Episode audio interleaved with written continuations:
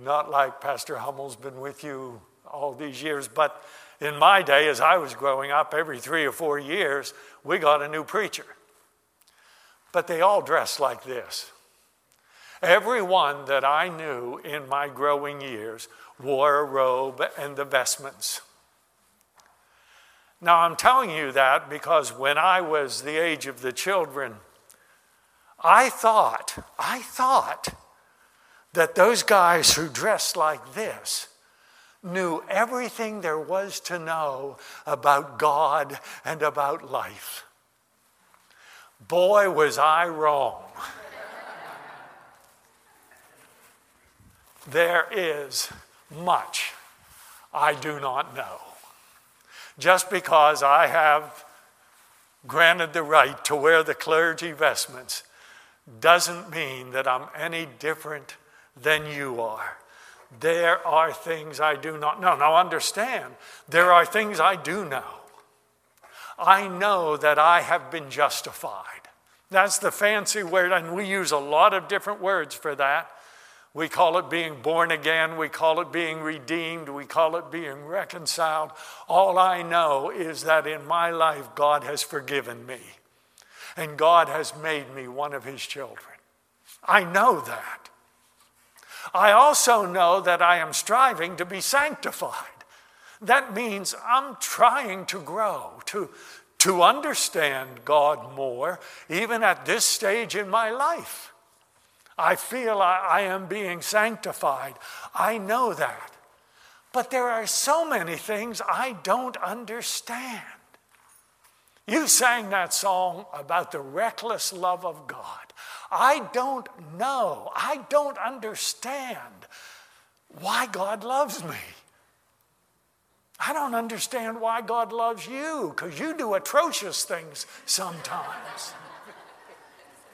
I don't understand that kind of love. It's hard for me to love someone who rejects me, hard for me to love someone who goes against everything I believe. But God does that all the time. People reject God. People go against what God stands for and what He calls them to be. And yet He still loves them. That's hard for me to understand. See, I could make quite a list of people that I have difficulty loving. I have difficulty loving people who maybe let their children suffer because they have spent all their paycheck either on drugs or alcohol. I have trouble loving them. I have trouble loving, as we call them in our time, militants. Anyone who will take another person's life, even for their, their cause, as they say. I don't understand doing harm to another human being for such a reason. I have trouble loving them. And I've told you this before, but I have trouble loving anyone who's on the Jerry Springer show. I don't understand people who, who go on national television to talk about their deviant lifestyles. I don't understand that, and I have trouble loving them. Yeah, and if I admit it, I have trouble loving anyone who doesn't treat me nice. But God does it all the time. God loves those people. And I don't understand that. I know that God changes lives, but I don't understand. I don't know exactly how it happens and why some lives are changed and, and some lives aren't. John Wesley was a priest in the Anglican Church, the Church of England. And he did have an experience where he offered his life to God. And John Wesley knew all the religious stuff. He had a great mother. Historians of John Wesley say that Susanna, his mom, had a tremendous impact on his life. John was one of 19 children. Every week, Susanna spent at least two hours in religious instruction with every one of those 19 children. privately, individually. Well, you say, well, that's not that many hours. Well, you do put that in with everything else you had to do with 19 children. It's pretty remarkable. She was a tremendous woman. John, John knew what the doctrine of the church was, but he was a man desperately, desperately seeking an assurance of his salvation. At one point in his life, John came as a missionary to Georgia, here in this country. On the trip over, there was a time on the ship he was on that they came to a, or were in the midst of a great storm. Everyone, even the most seasoned sailors on that ship, were frightened, except for a group of Moravians who were on that ship. They got together, John later wrote, and they seemed so calm and assured. They, they prayed and they sang hymns. John was impressed with them. When he got to Georgia, John met a Moravian named Augustus Spangenberg. And Augustus asked John one, one day, Does the Spirit of God bear witness with your spirit that you are a child of God? You have to follow that language. They talked funny back then. But that's what he asked him Does the Spirit of God bear witness with your spirit that you are a child of God? Wesley's response was, I know that he is Savior of the world. To which then Spangenberg said, But do you know that he has saved you? And Wesley answered, I do. But later, John, John was a great journaler. He wrote every day, and in his journal, I, he wrote, I fear that they were vain words. When John returned home, returned to England, he visited his brother Charles, who was sick with pleurisy. And Charles told him about an experience that Charles, John's brother, had had himself, an assurance of God's love and felt that no matter what happened with his illness, everything was going to be all right. That was the kind of assurance that John Wesley wanted, but had not yet received. Not until May 24th, 1738, on Aldersgate Street in London. That's where you get, if you ever see an Aldersgate United Methodist Church, it is from the experience that John had on that street. They were studying the book of Romans the prologue to the book of Romans, actually. And John later read or wrote, I felt my heart strangely warmed. I felt I did trust in Christ, Christ alone for my salvation, and an assurance was given me that He had taken away my sin, even mine, and saved me from the law of sin and death. Wesley did not totally understand where that strange warming came from, but he rejoiced in it. And that's where I am. I rejoice in the forgiveness, the new life that God has given me. I don't totally understand it, but I rejoice in it. I don't understand everything. I don't understand why life has to be so hard sometimes for some people. I don't understand why tragedies come to us, tragedies we may not think we deserved at all. And I don't understand, and I want to be able to deal with it when they do come. I don't understand how some people can do that. It seems so easily while others can't. A man named John Sherrill tells about a friend he had. This friend's name was Steve. And I just want to read a couple paragraphs that John Sherrill wrote. When Steve was 20, a fall left him with permanent brain damage. After months in a coma and more months relearning to walk and speak, he came to live in our town. That's where I met him when he joined our church. Today, Steve lives in a group home and works collecting carts at a local supermarket. I love my job, Steve told me one rainy morning when I had offered to drive him to work.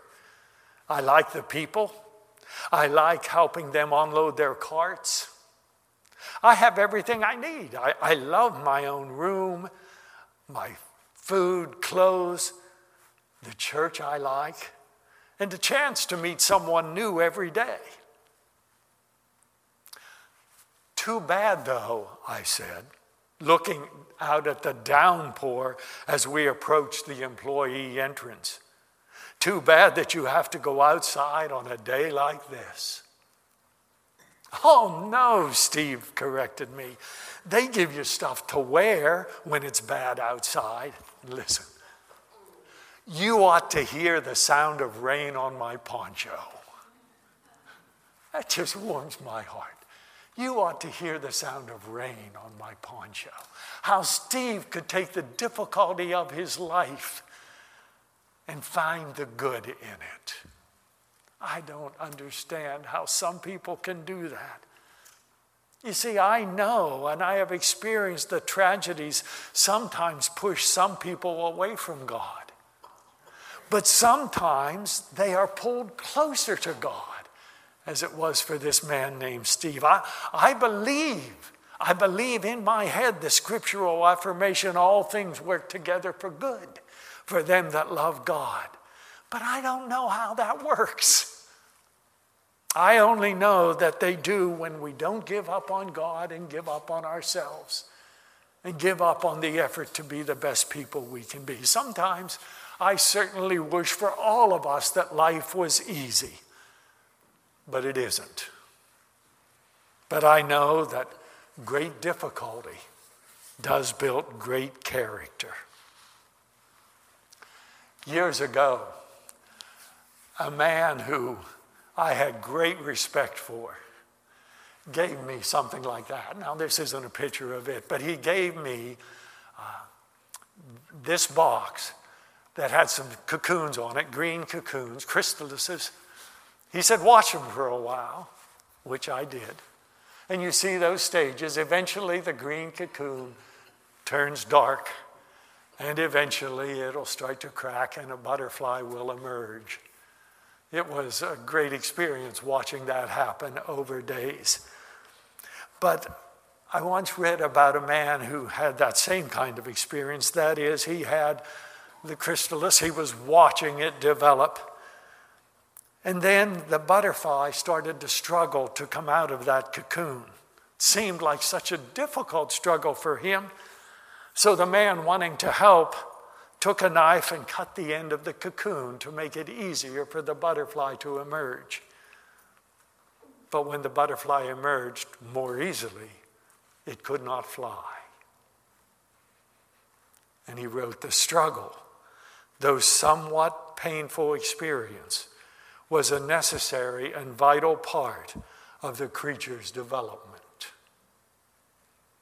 It's kind of the same thing that Paul wrote in the book of Romans. But we also rejoice in our sufferings because we know that suffering produces perseverance. Perseverance, character, and character, hope. I don't know. I don't understand, but our suffering does make us stronger. I do know one thing that when you suffer something and then you come in contact with someone who's suffering the same kind of thing, you can be a help to them.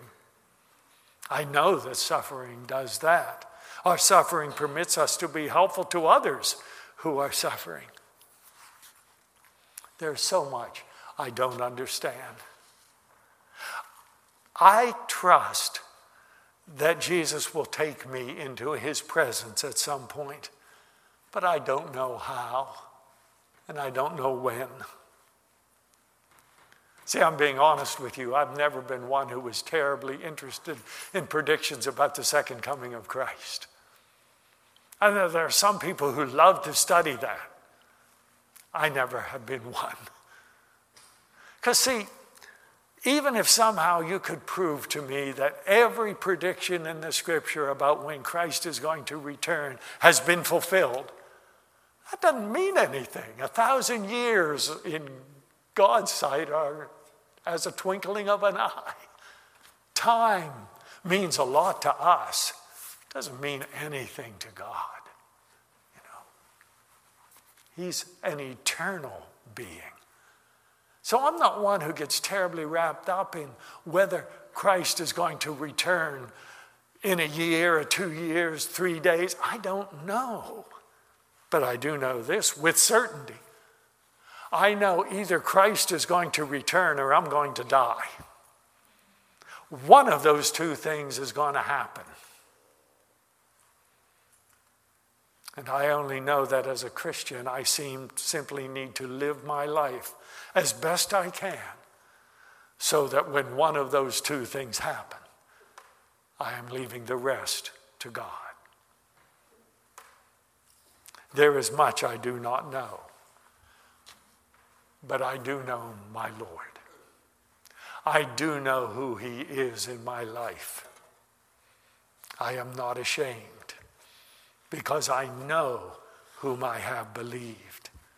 And I am convinced that He is able to guard what I have entrusted to Him for that day. Say, I'm just like you, or you're just like me. I'm sure there is much about life that you don't understand. I'm sure there is much about life that you just do not know. But you can know who holds your life. You can know that. Would you bow with me? Father God, I pray that you would help us to know what we can know. There is much for all of us that is beyond our comprehension. Much about this world, about your creation, about life that comes to us that, that we find difficult in understanding. But we can know who holds our tomorrows. We can know that in Christ alone we have life and the victories of life. May you help us. Amen.